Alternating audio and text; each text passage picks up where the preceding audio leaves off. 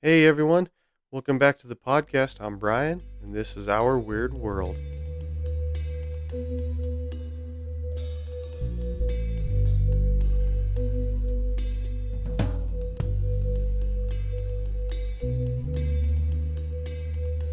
So, in the previous episode, I said I was going to do some more true crime stuff, and that's what I'm going to do here in this episode as well. Um, and I had talked about doing the most infamous serial killers in each state here in the US. So, like I said before, I took a list of all 50 states, put in alphabetical order, A to Z, and then I created a little code to randomize the numbers, the input, so I wouldn't just go in alphabetical order, just give me random numbers. So the first one I did last last week was uh, Mark Goudeau of Arizona, and with my random order, I got 21 for my second one, which on my list would be the state of Massachusetts. Now, Massachusetts has definitely had its share of serial killers and and a lot of history in true crime, eh, going back hundreds of years. Being that it's one of our oldest states, um, really rich history going. You know, not not just things like this, like serial killers, but you talk about um, like the Salem witch trials, things like that. A lot of history that goes back, like I said, hundreds of years to that part of the country and to Massachusetts. But as far as serial killers, what most people might consider the most infamous would be known as the Boston Strangler.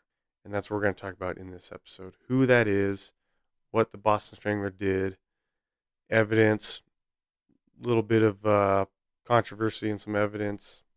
Um, but one thing I want to note when I was doing my research, um, I came upon there was a movie done in 1968 about this, about these these murders. I've not seen it. It's called Boston Strangler. Um, let's see. It came, like I said, it came out in 1968. It stars Tony Curtis, Henry Fonda, George Kennedy, Mike Kellin, Murray Hamilton, Sally Kellerman, and William Hickey. Um, looks like it would actually probably be pretty good. Like I said, I've never seen it, um, but if you're interested, check it out. If you have seen it, let me know if it's worth watching. I, I kind of would like to watch it just to see um, how it compares to the information I found here. Now, there's actually another movie that's not out yet. It's coming out soon on Hulu called Boston Strangler. They dropped the word the, and it's just Boston Strangler.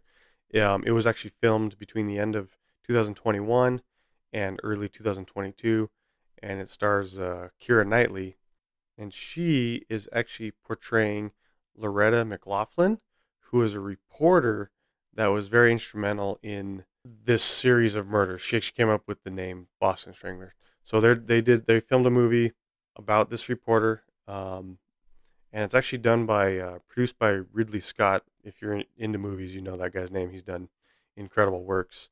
You know, one of my favorites, Alien. But anyways, yeah, that's supposed to be coming out soon. I wasn't able to find a date exactly when it will be available, but it did say it's coming to Hulu soon. You know, look out for that. I, I think um, when it is available, I'm gonna try to watch it. So I think that should be pretty neat. So yeah, so what and or who exactly was the Boston Strangler? What what happened in the 1960s? So this occurred during the early 1960s in Boston. He was later dubbed the Boston Strangler, and murdered 13 women around the Boston area. Now, later, these murders were attributed to a man by the name of Albert DeSalvo, and he did confess to them, and there was evidence that linked him with the final victim. There was some controversy later, we'll talk about that in a little bit, but that's who was convicted and was put in prison for these murders. Now, initially, when these murders started happening, obviously they didn't call him the Boston Strangler like I said before in the Mark Goudeau episode, you know, these serial killers get these these names dubbed on them for you know heinous serial murders like this, serial crimes, whatnot.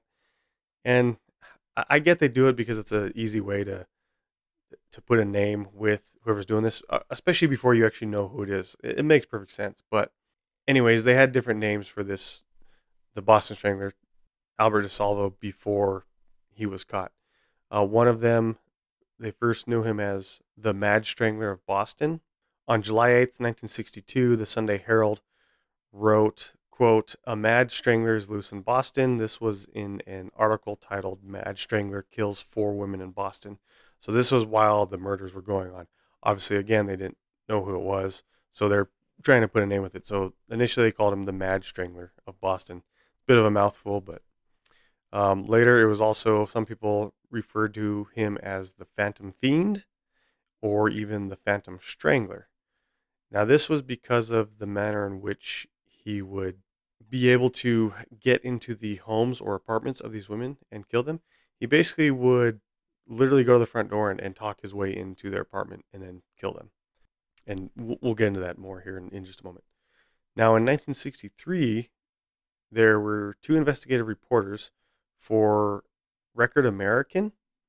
This was Jean Cole and Loretta McLaughlin, the one I just talked about, that they have this new movie coming out that Keira Knightley stars in and portrays her. They wrote a series about the killings, and they were the ones that dubbed the name the Boston Strangler. And this is the one that stuck. This is the one that, that stayed with it. You know, definitely as far as just, you know, a name like that of someone like this, it definitely has more ring to it. Rolls off the tongue a little better than the, the Mad Strangler of Boston. So the Boston Strangler, that's what they dubbed him, and that's the name that stuck. Um, once DeSalvo's confession came out in court, uh, like I said, the Boston Strangler name was already out there in the world, and that's what everybody knew him as. So when when did this happen? When did this occur? Now I'm I'm gonna I'm gonna go back a little bit and talk about Albert DeSalvo, but I want to first talk about when this occurred.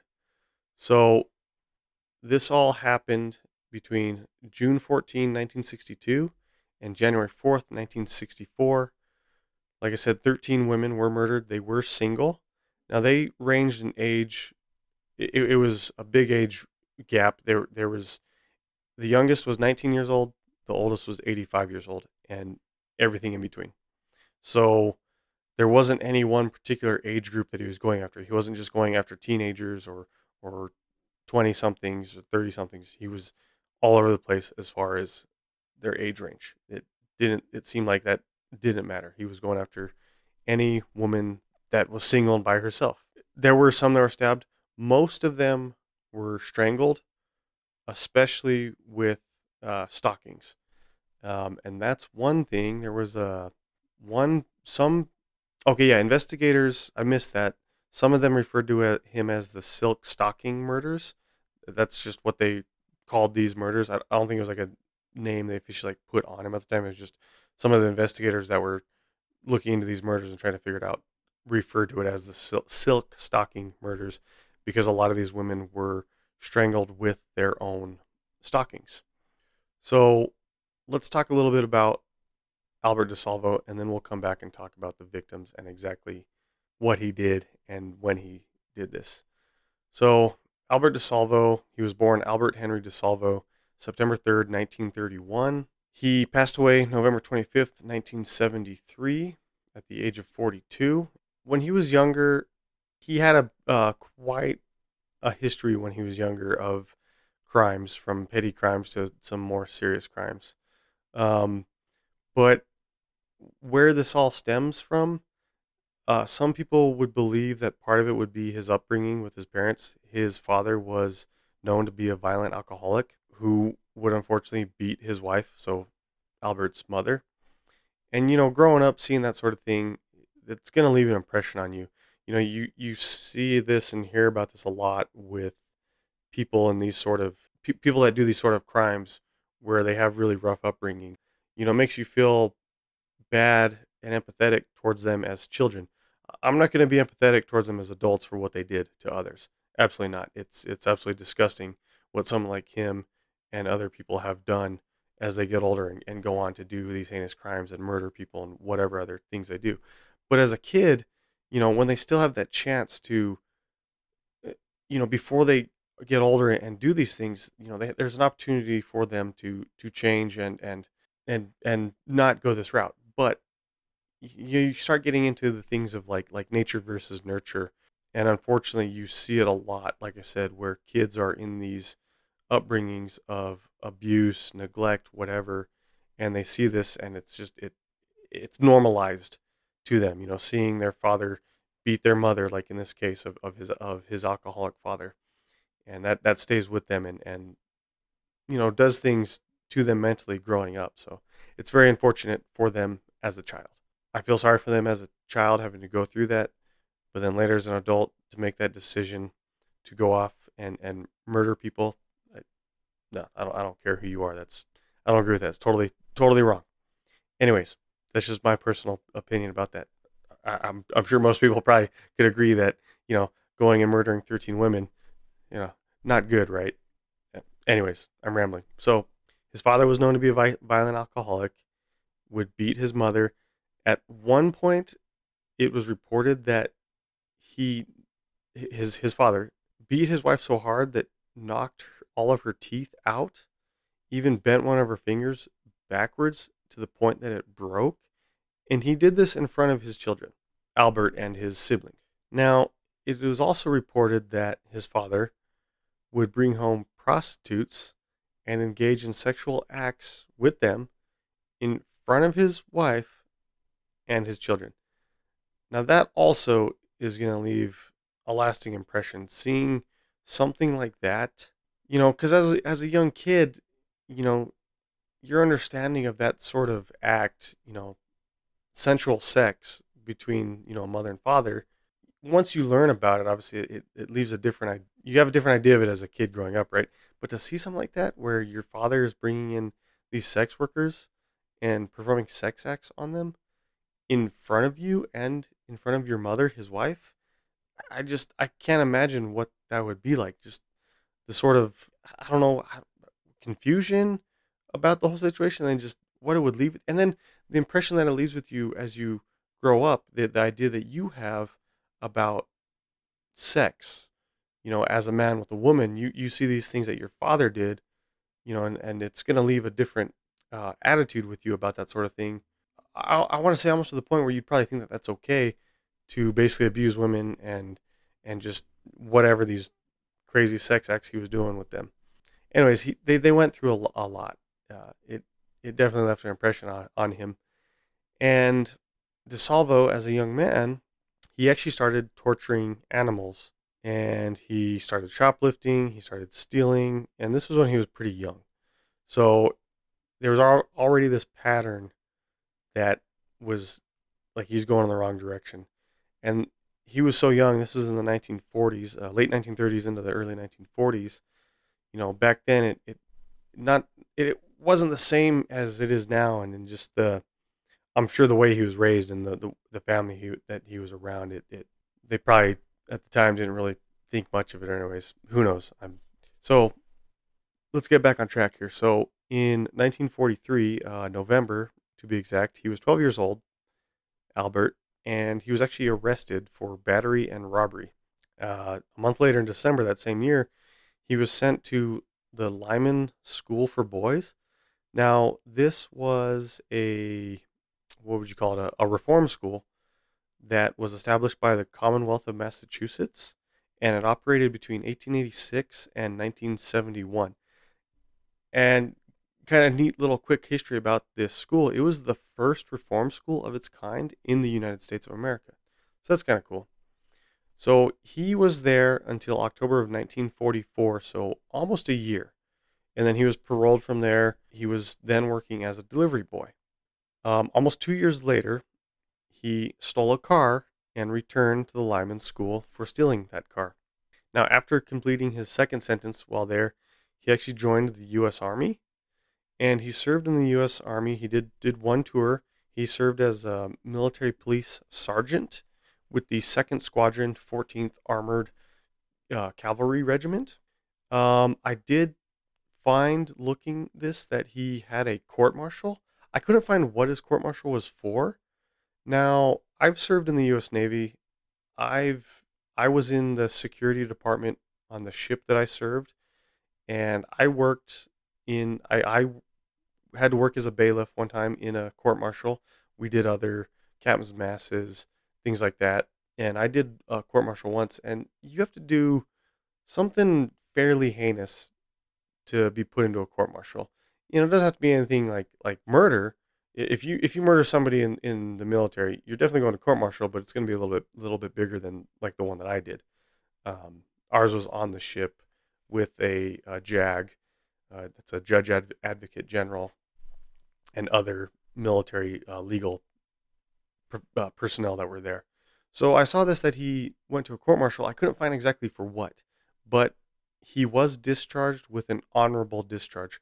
So it makes me think that he did something bad enough to go to court martial, but not so severe that they would give him like a dishonorable discharge or an other than honorable discharge or something. So if he still got out with an honorable discharge, it probably wasn't too terrible, or they came to some agreement in the court martial um, for him to serve some kind of sentence, maybe. Eh, maybe part of why he did one term, they they discharged him. Who knows? I couldn't find exactly on that, but anyways, he did serve in the U.S. Army, like I said, as a military police sergeant. Had a court martial, but received an honorable discharge. Now later, when he was arrested for these murders in 1967, uh, there's some confusion because he was shown wearing a U.S. Navy uniform, a dress blues uniform, with a petty officer third class, or it's an E4 insignia on his sleeve. So there, there's some confusion with that, with him wearing that. Maybe we'll get into that a little bit more later, but it's just kind of a funny note that he served in the U.S. Navy. Excuse me, he served in the U.S. Army as a sergeant, which is an E5, and then was later seen wearing this U.S. Navy dress blue uniform with an E4 insignia on it when he was arrested. So at the time when the Boston Strangler murders were occurring, before they knew who it was, he lived uh, in a place called Malden or Malden, Massachusetts, on 11 Florence Street Park in Malden, Massachusetts. So that's a little bit about him leading up to that, up to this, the events and the murders. So let's go back and talk about these victims, what happened, when they happened, what he did to them. So, like he said, he did this to these single women in their apartments or homes. He would sexually assault them and then either strangle them or stab them or both. Now, police at the time they did believe one man was the perpetrator. Some believed that it was multiple, but they were most leaning towards that it was one, linking all these together. There was no signs of forced entry into these homes. So it's believed that either these women knew their assailant or willingly let him into their homes. Um, some believe that maybe it was like perhaps they believe it might have been like a maintenance man or um, like a service or delivery man or something. Um, or maybe that he even dressed up that way and, and portrayed himself as that. And they would let him in because that, oh, hey, I'm, you know, this is apartment. I'm working as a maintenance man here at this apartment. I need to look at, you know, whatever it might be, some excuse to get in there. And they say, oh, okay, cool. He's here to, here to check on something, let them in. All right, fine. And then it would escalate from there. So, like I said, there's no signs of forced entry. There's these different beliefs that he was coming up as a maintenance man, delivery man, whatever, into their homes and, and they were willingly letting him in. Despite the extents of the media covering this, obviously he kept murdering. And, you know, it wasn't like it is now with media coverage where everybody has cell phones and computers and, and cameras on their cell phones and, and tablets and whatnot can instantly share something online. But still, at the time, there was a lot of media coverage around it. And with that, like I said, you had uh, Loretta McLaughlin, who broke the story and, and dubbed the name the Boston Strangler, who was covering it and, and wrote these, these series on the murders that was going on at the time. You know, like I said, this was also done with Jean Cole. So, you know, that at the time they were they were going out there and reporting this a lot and putting the information out there. So there was all this media coverage all over the place around Massachusetts, and it was, you know, it was very widespread and getting bigger and bigger, and people knew about it. Now, because of this, a lot, a lot of residents around the Boston area purchasing of things such as like tear gas, um, locks, deadbolts, things like that for your doors, like skyrocketed. People were buying these things like crazy, and you know having extra locks uh, put on their doors and things like that. So, you know, the media coverage was obviously out there. People were reading the newspaper and seeing this, listening to the radio. I'm sure at the time that was very big, listening to the news on the radio. So people were were th- were thinking about it and wanted to be more secure. And there was actually at the time reports that a lot of women, especially single women, started moving out of the area and getting away from the Boston area because of this, because they're scared. And and you can't blame them, right? They're you know, you're seeing all these news reports of single women being attacked and murdered in their own homes, yeah, it's pretty scary, right? You're probably not going to want to be in the area. So I can't blame them for for doing that. And a lot of a lot of women moving out of the area. Now, the Massachusetts Attorney General at the time, Edward W. Brooke, he helped coordinate the various police task force on this at the time um, while they were investigating and trying to find the perpetrator. He actually allowed a parapsychologist by the name of Peter Hurkos or Hurkis to use his supposed what what he said uh, alleged or supposed extrasensory perception or ESP to uh, analyze these cases. Now he's the one, uh, this Hurkos, that claimed it was a single person that was responsible for these murders. It was a bit controversial at the time, obviously letting this this uh, parapsychologist in to use ESP, but they did. They did allow it and to help with the investigation. However, this parapsychologist, Hurkos, he actually provided a quote minutely detailed description of the wrong person. Um, and both he and the Attorney General Brooke were ridiculed by this uh, in the media, uh, in the press, because of this. So Brooke was ridiculed, ridiculed for letting uh, Hurkos, the psychologist, in and do these ESP, you know, things and look at, and then he came up with this description of the wrong person. So he was ridiculed for that. So it didn't look well for those two, and it didn't look very well for the police that allowed this to happen as well. Um, now the police were kind of some were believed it was one person, but a lot of them were convinced that it had to be more than one person.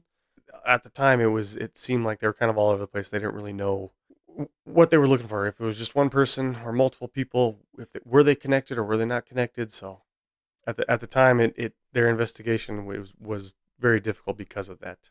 So let's go through the name of the victims, who they were, and when they were killed.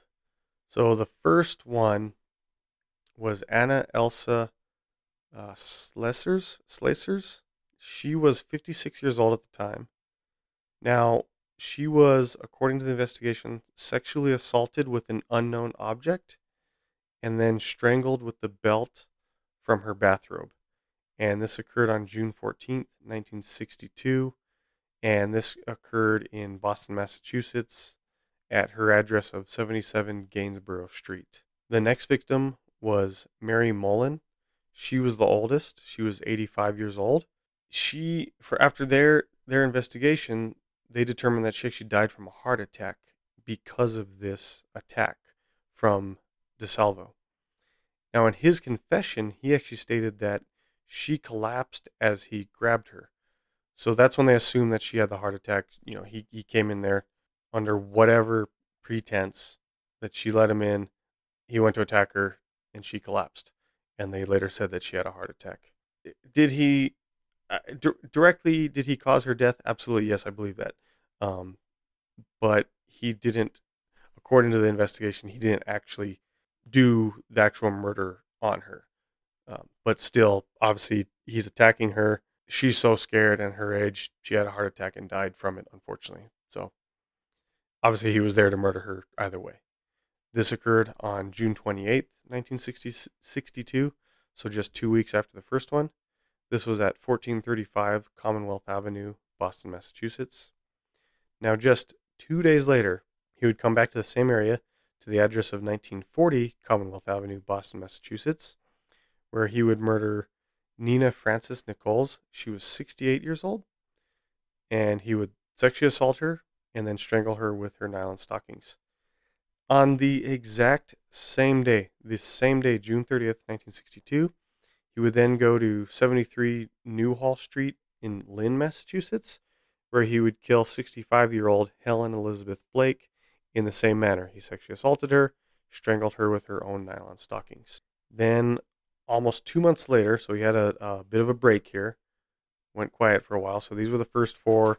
This was when, that was my dog making noise again. Um, so this was the first four. This was when they had the name the Mad Strangler of Boston going around. They hadn't dubbed him the Boston Strangler yet. Took a bit of a break. Later on August 19th, 1962, at 7 Grove Street, Boston, Massachusetts, he would sexually assault and strangle 74 year old Ida Otis Irga. Two days later, so he's back on a roll. Two days later, August 21st, at 435 Columbia Road, Boston, Massachusetts. He would murder 67 year old Jane Buckley Sullivan. Again, sex- sexually assaulted her and strangled her with her own nylon stockings. Then he took another break for another couple months. On December 5th, 1962, he would murder 20 year old Sophie Clark. Again, sexually assaulted her, strangled her with her nylon stockings. This was at 315 Huntington Avenue, Boston, Massachusetts. And then almost a month later, at the end of December, December 31st, New Year's Eve, um, he went after another another young lady. She was 22 years old, Patricia Jane Bullock Bissette. Again, strangled her with her own nylon stockings, and this was at 515 Park Drive, Boston, Massachusetts. Then he took another big break for a few months. The next one he committed was on March 6th, 1963, at 319 Park Street, Lawrence, Massachusetts. This was 69 year old Mary Ann Brown. He raped, beat, strangled, and this was the first one that he stabbed to death. So he both strangled and stabbed her. Again, this was March 6th. On the same day again, here we go again, same day, March 6, 1963, at 4 University Road, Cambridge, Massachusetts, 26 year old Beverly Samans, or Sammons, he would stab her to death. Then he would take another break, and on September 8th, 1963, he raped, strangled with her own nylon stockings 58 year old 58 year old Marie Evelina Corbin. And this occurred on September 8, 1963, like I said, at 224 Lafayette Street in Salem, Massachusetts.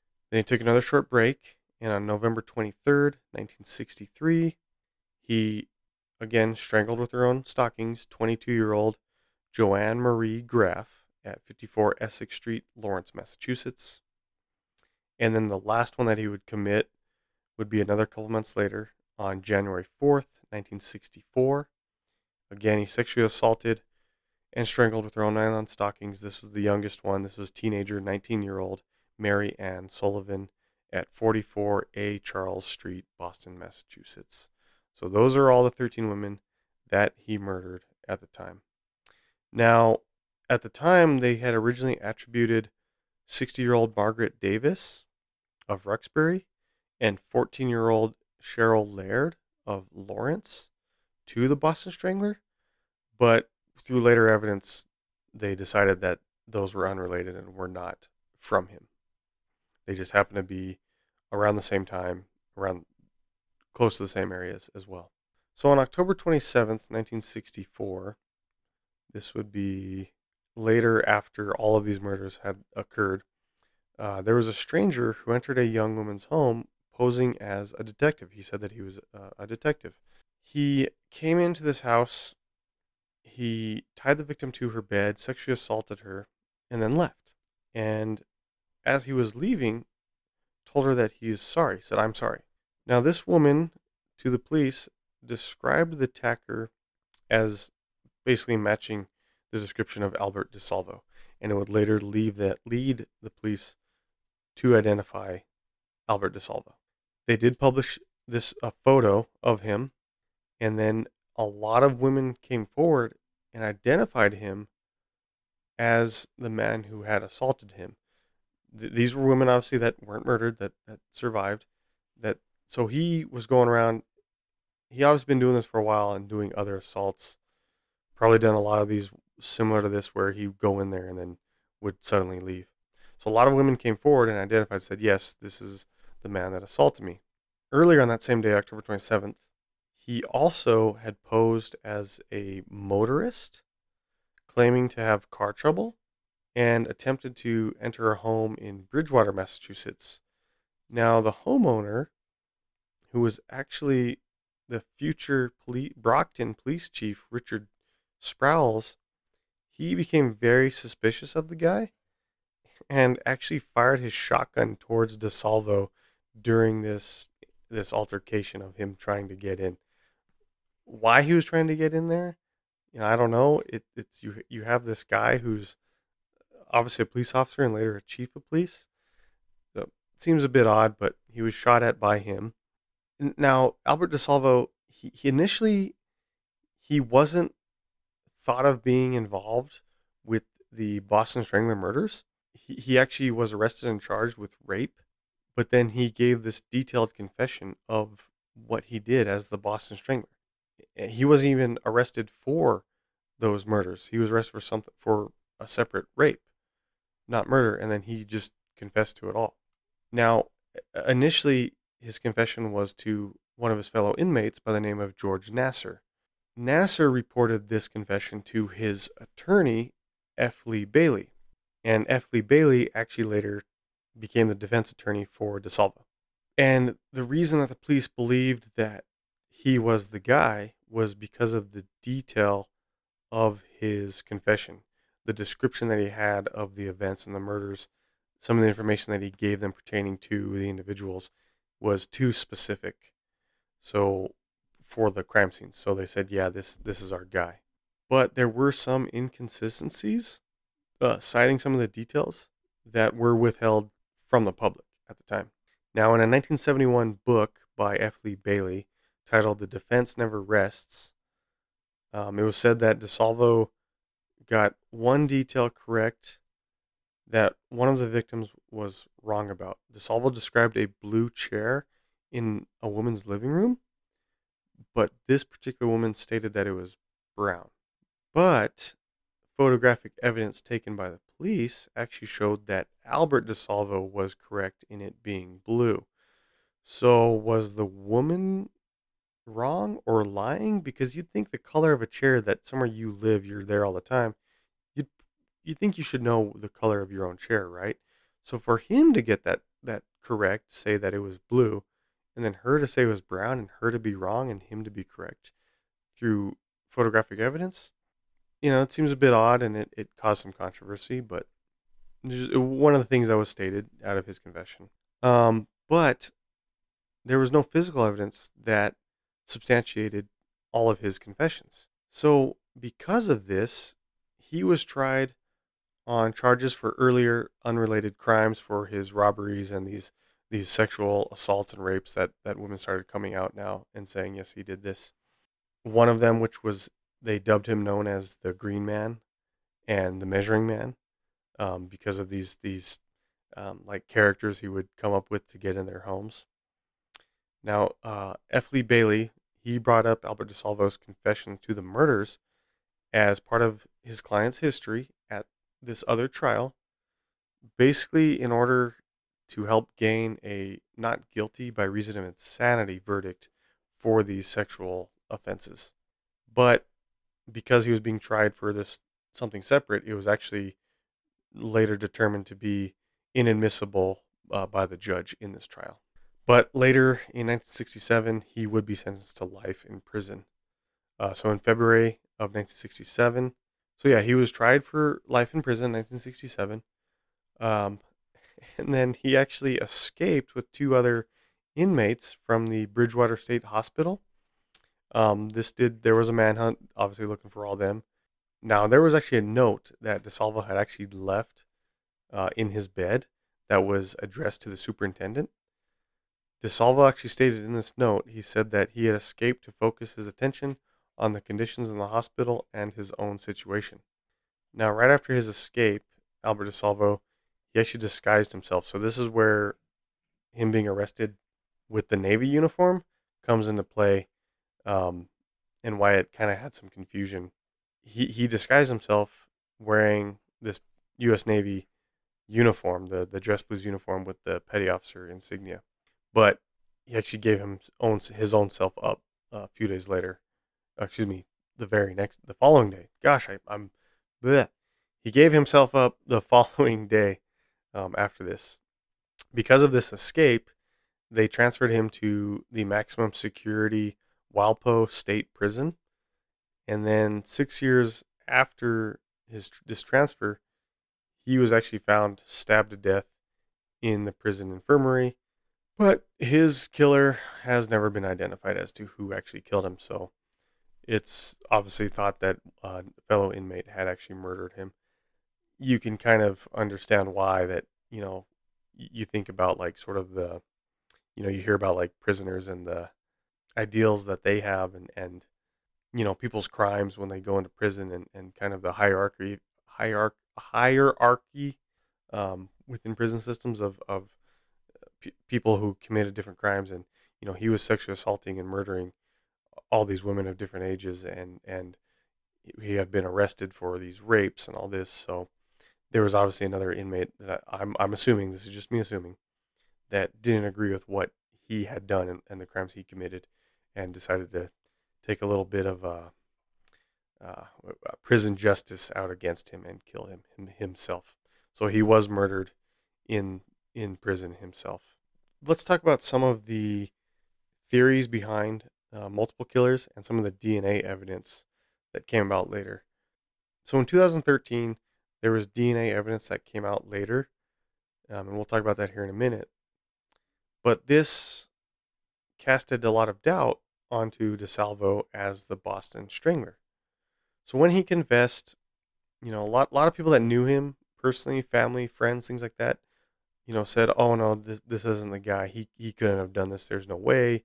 You know, he wasn't capable of doing such a thing or, or such crimes. That, that you got the wrong guy." Did they believe that he actually didn't commit them, or was it just, you know, it's put yourself in that situation. If you had a family member that suddenly was imprisoned for these crimes and said that he confessed to all this, you know, it I'm sure it'd be very hard to believe that, you know, knowing this family member or friend of yours, it'd probably be very difficult to say to sit there and think, "Oh my gosh, like wow, they really did this." But with the detailed confession he had, it's like how did he have no such details? But anyways, there there are a lot of different factors that that cast a doubt on this as him being the serial killer involved in this. So, you know, one of the theories was that because these women were of all different ages, the the stranglings and the and the killings were done some of them differently. Most of them are strangled with their with nylon stockings, some were stabbed. You know, all these different things was one of the the controversies that people thought that there's no way he's connected to all of these, you know, that you know, that at the time it was kind of believed, oh, you know, if somebody's going to murder somebody, they're going to murder somebody that's you know, the, the same ethnicity, the, the same age group. They're, they're going to commit the murder the same way every single time. So that brought some controversy to them believing that he did it.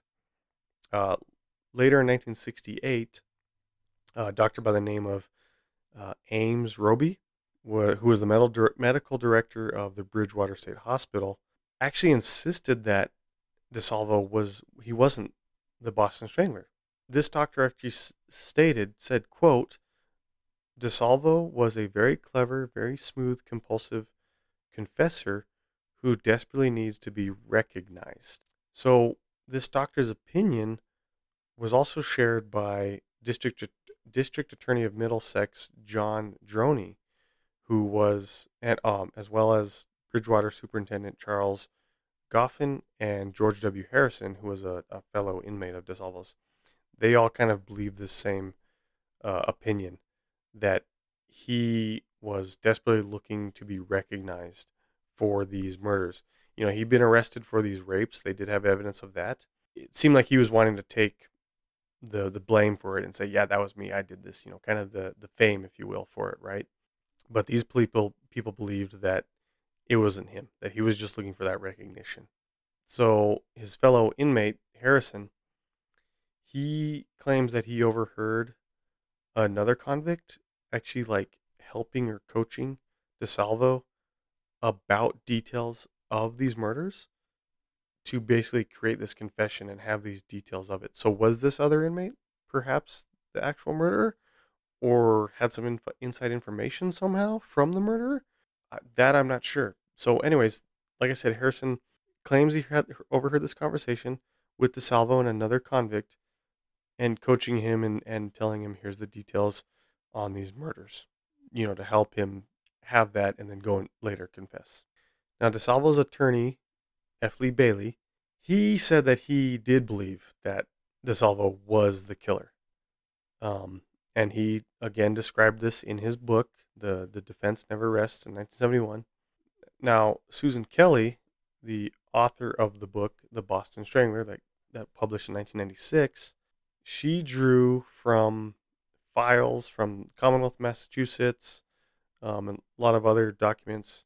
And she argues that the murders were the work of several killers rather than this one man, DeSalvo. So in, in her book, I kind of want to read it. I, I think it'd be worth reading and to just to get more insight on it. Um, like I said, it's called The Boston Stranglers. It was published 1996 by Susan Kelly. Um, if you've read it, you know, let me know what you think of it. I think it would be a good one worth worth getting a reading just to get more insight um, on that and and her thoughts and and beliefs that it was multiple uh, people involved in these kill- killings. Now, a former FBI profiler by the name of Robert Ressler actually stated said that quote you're putting together so many different patterns regarding the Boston Strangler murders that it's inconceivable behaviorally that all these could fit one individual. So even this FBI profiler was basically saying there's no way it's this one guy. It's got to be multiple people. Okay, and that's that's coming from an FBI profiler that's that's dealt with these sort of things before. So all right, kind of makes you think, well maybe perhaps maybe it is multiple. and Maybe it is like they were saying that you know, he was getting coached in prison by this other convict and, and on the confessions and just wanted that recognition and wanted to take, you know, take that and say, yes, I did this. I did these murders. Now, the FBI special agent, John Douglas, he was one of the first criminal profilers as well at this time. And he also says that he doubts that DeSalvo was the Boston Strangler. Now, he also wrote a book titled The Cases That Haunt Us. Now, so, this is a book that was published in 2000, uh, like I said, by John E. Douglas, who was an FBI investigator profiler. Um, and it was also published by Mark Olshaker. And this was so this book details cases uh, including Lizzie Borden, Jack the Ripper, uh, the Black Dahlia uh, Charles Lindbergh Jr. kidnapping, uh, the Zodiac Killer, the Boston Strangler, and others.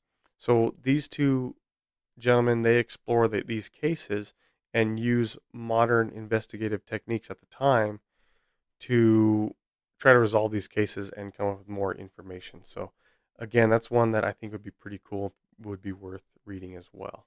So in this book, Douglas he identified DeSalvo as what he said, uh, quote, a power assurance motivated rapist. Basically said that rapists like this are unlikely to kill in the manner that the Boston Strangler did. And basically they're they're just prone to take credit for other crimes. So they they go and rape people. You know, it's kind of like that one earlier that I mentioned where he broke in, tied the lady, sexually assaulted her, and then left saying, I'm sorry. So did he maybe want to kill her? Maybe wanted to go further, but couldn't? Or just use that and then later these other tales of these murders to say, yep, I'm taking credit for this. I did these crimes because nobody had been else had been convicted of them. So, like I said, according to John Douglas, the FBI uh, special agent profiler in this book, calls him a power assurance motivated rapist who, again, according to him, aren't going to kill in the manner such as this, but are going to take credit for such crimes. So in 2000, same year that book was published, uh, attorney and former print journalist Elaine Sharp, she took up the case of DeSalvo's family and also that of the family of Mary Sullivan. Now, Sullivan was publicized as being the final victim in 1964, like I said before. Now, although other strangling murders had occurred after this date, Elaine Sharp, she assisted the family and their me- in their media campaign to actually help clear DeSalvo's name. Um, she helped organize and arrange the exhuming of Mary Sullivan's body and also Albert DeSalvo. Um, they filed various lawsuits in an attempt to obtain more information and evidence, especially DNA evidence from the government. And they worked with various producers to create documentaries, um, basically putting out the facts there, um, things that they had discovered at the time that, that weren't available then, and try to basically say that no, he didn't do this. Despite her family, Mary Sullivan, obviously having lost, you know, their family member to these heinous murders, they still agreed to this and believed that he was not her murderer. So with the help of Elaine Sharp, they started looking at evidence and trying to to figure out rather who this was, and then try to actually say no, he didn't do this. Um, Sharp, she actually note, said that there were a lot of inconsistencies between his DeSalvo's uh, confessions and the crime scene information that she was able to obtain, what what she was able to get. Um, so like she observed, so his confession about Mary Sullivan's case, in particular her murder, uh, she was found to have no semen in or on her body, and she was also not strangled manually, but rather based on what the evidence that Sharp found, she was strangled using a ligature.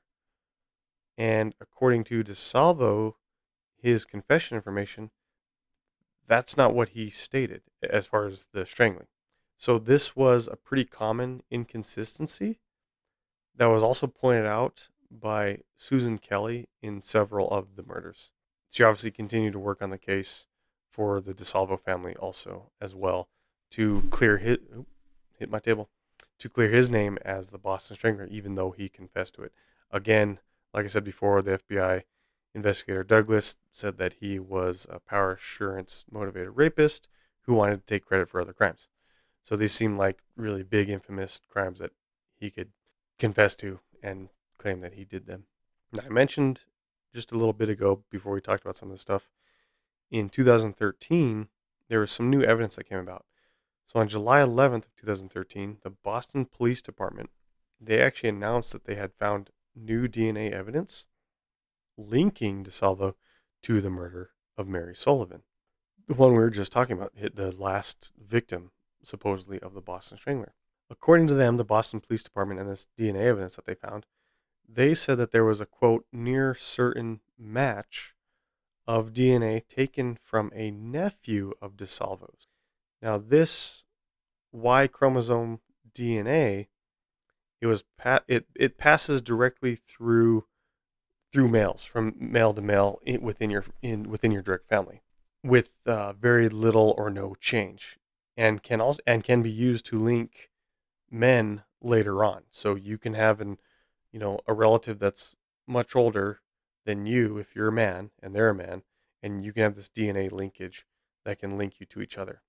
So they that's what they use. They use this DNA from a nephew of DeSalvo's and linked it to Albert DeSalvo. Because of this, a court actually ordered DeSalvo's body be exhumed and test test his DNA to take get DNA directly from his body. So on July 19th, 2013, the Suffolk County District Attorney Daniel Conley and Massachusetts Attorney General Martha Coakley and Boston PD Commissioner Edward Davis, they announced that the DNA results taken from DeSalvo's body and this nephew were a match and that the source of the seminal fluid recovered from the scene of Mary Sullivan's 1964 murder were a match. So they said, based on this, that it definitely was him. So, because of this, you kind of get some controversy, obviously, where you know, you've got these multiple killer theories. You've got these different books that have been written, different evidence that has been brought about saying, no, he didn't do this. No, he's just taking credit. But then you have this evidence, DNA evidence that came out in 2013 that directly linked him to the final murder of Mary Sullivan. So it has created some controversy into if he actually did or not. But that, that's pretty strong evidence. If they have DNA evidence that they're able to link and say, yes, this is a match, this is him, that's pretty strong in saying that, yeah, he's our guy, he did it. I'm leaning towards believing that he did, um, despite the information coming from John Douglas, the FBI investigator with that book, saying that he's just taking credit. I know it, it's from what I looked into that too. It definitely seems very good as far as information provided by them. I'm not saying they're wrong. Uh, I'm, I'm not saying their book is wrong. I'm sure it has very good information. I, I just the little bit I read about it from it, it seems very good and very informative. If you want to read it, check it out yourself. I'm sure it's really good, informative. Like I said, I just I just skimmed through some of it. Um, I I haven't purchased or read the entire book, but just what I was able to find online, just about this case. It's definitely good information, but the DNA evidence seems pretty strong that if they're able to get it directly from one of his nephews, directly from his exhumed body, link it directly with seminal fluid they say they found. But again, it also creates another controversy because Elaine Sharp claims that from information she had that there was no seminal fluid in or on Mary Sullivan's body. So again, it's like, okay, they have this DNA evidence 2013 claiming from seminal fluid, but if one person's saying that there's no seminal fluid found in or on her body, where did they get that seminal fluid from? Or was the information or evidence that Sharp found not complete or inaccurate? Did Boston PD have more information or more evidence that they were holding that they didn't give to the public? That's possible. And you have to consider that in an investigation, you're not always going to get all of the information to the public. You know, as law enforcement, you know, you don't want to just give them everything right away. Hey, there's a lot of stuff that you're going to hold close to you, right, as law enforcement, because you don't want to go public right away if, if you don't have the right information or, or know 100% you have the right person and just give all that information out there. So perhaps they had seminal fluid that that they had from back then that they didn't use, maybe knowing that they didn't quite have the um, ability to test the DNA properly at the time. You know, you see this a lot in cases where they'll collect DNA evidence of whatever kind from cases years, decades back, but they don't have the ability to test it back then, and they just leave it in their evidence.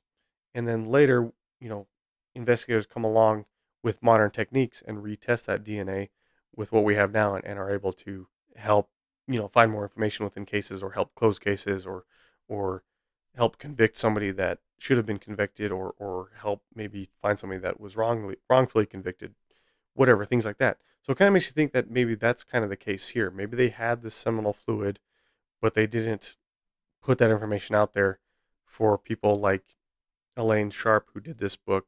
You know, maybe she didn't have all of the information. Again, I'm not saying that she's wrong in what she wrote. Seems like all pretty good information and evidence as well. But at the time, you got to consider that was 2000. That was 13 years between this this DNA evidence. So it kind of makes me think that perhaps Boston PD did have this evidence somewhere that they weren't putting out there for public to see. So my thoughts are is that he's the Boston Strangler, that he did do it. I, I think that that there's too much of that evidence in DNA, with the DNA evidence to say otherwise, to say he wasn't. If you think differently, if you have a different opinion or idea about it, let me know. I'd love to hear your ideas or thoughts about it. Um, I thought this was kind of an interesting one. I know I've listened to other podcasts about it in the past. I, I vaguely remember listening to one from another podcast a few years ago. Um, I always thought it was kind of an interesting one. You know, you, you see these ones from years and decades ago, and then to see evidence come out, you know, 2013, that's 50 years later um, from when the murders happened.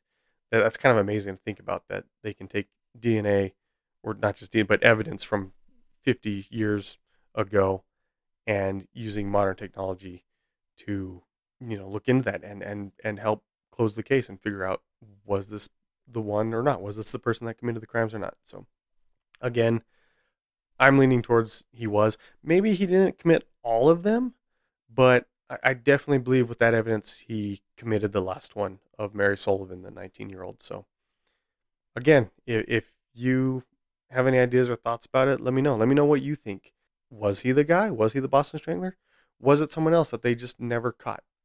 You know, I, I think he was, but if, if you have other ideas or thoughts, let me know. I'd love to hear it. So, um, if you enjoy this, let me know. You can reach out to me on Facebook, Our Weird World. You can send me an email at ourweirdworldpodcast at gmail.com. If you have any stories, information, suggestions, ideas, thoughts, comments, whatever, let me know. I'd love to hear it. And the next one, let me see, let me check my list here. Give you a little sneak peek. Number four. So let's see. Number four, that would be Arkansas. And what do I have on the Arkansas list? Well, you have to wait until the next episode. Sorry about that. But, anyways, thanks for listening, and we'll catch you next time.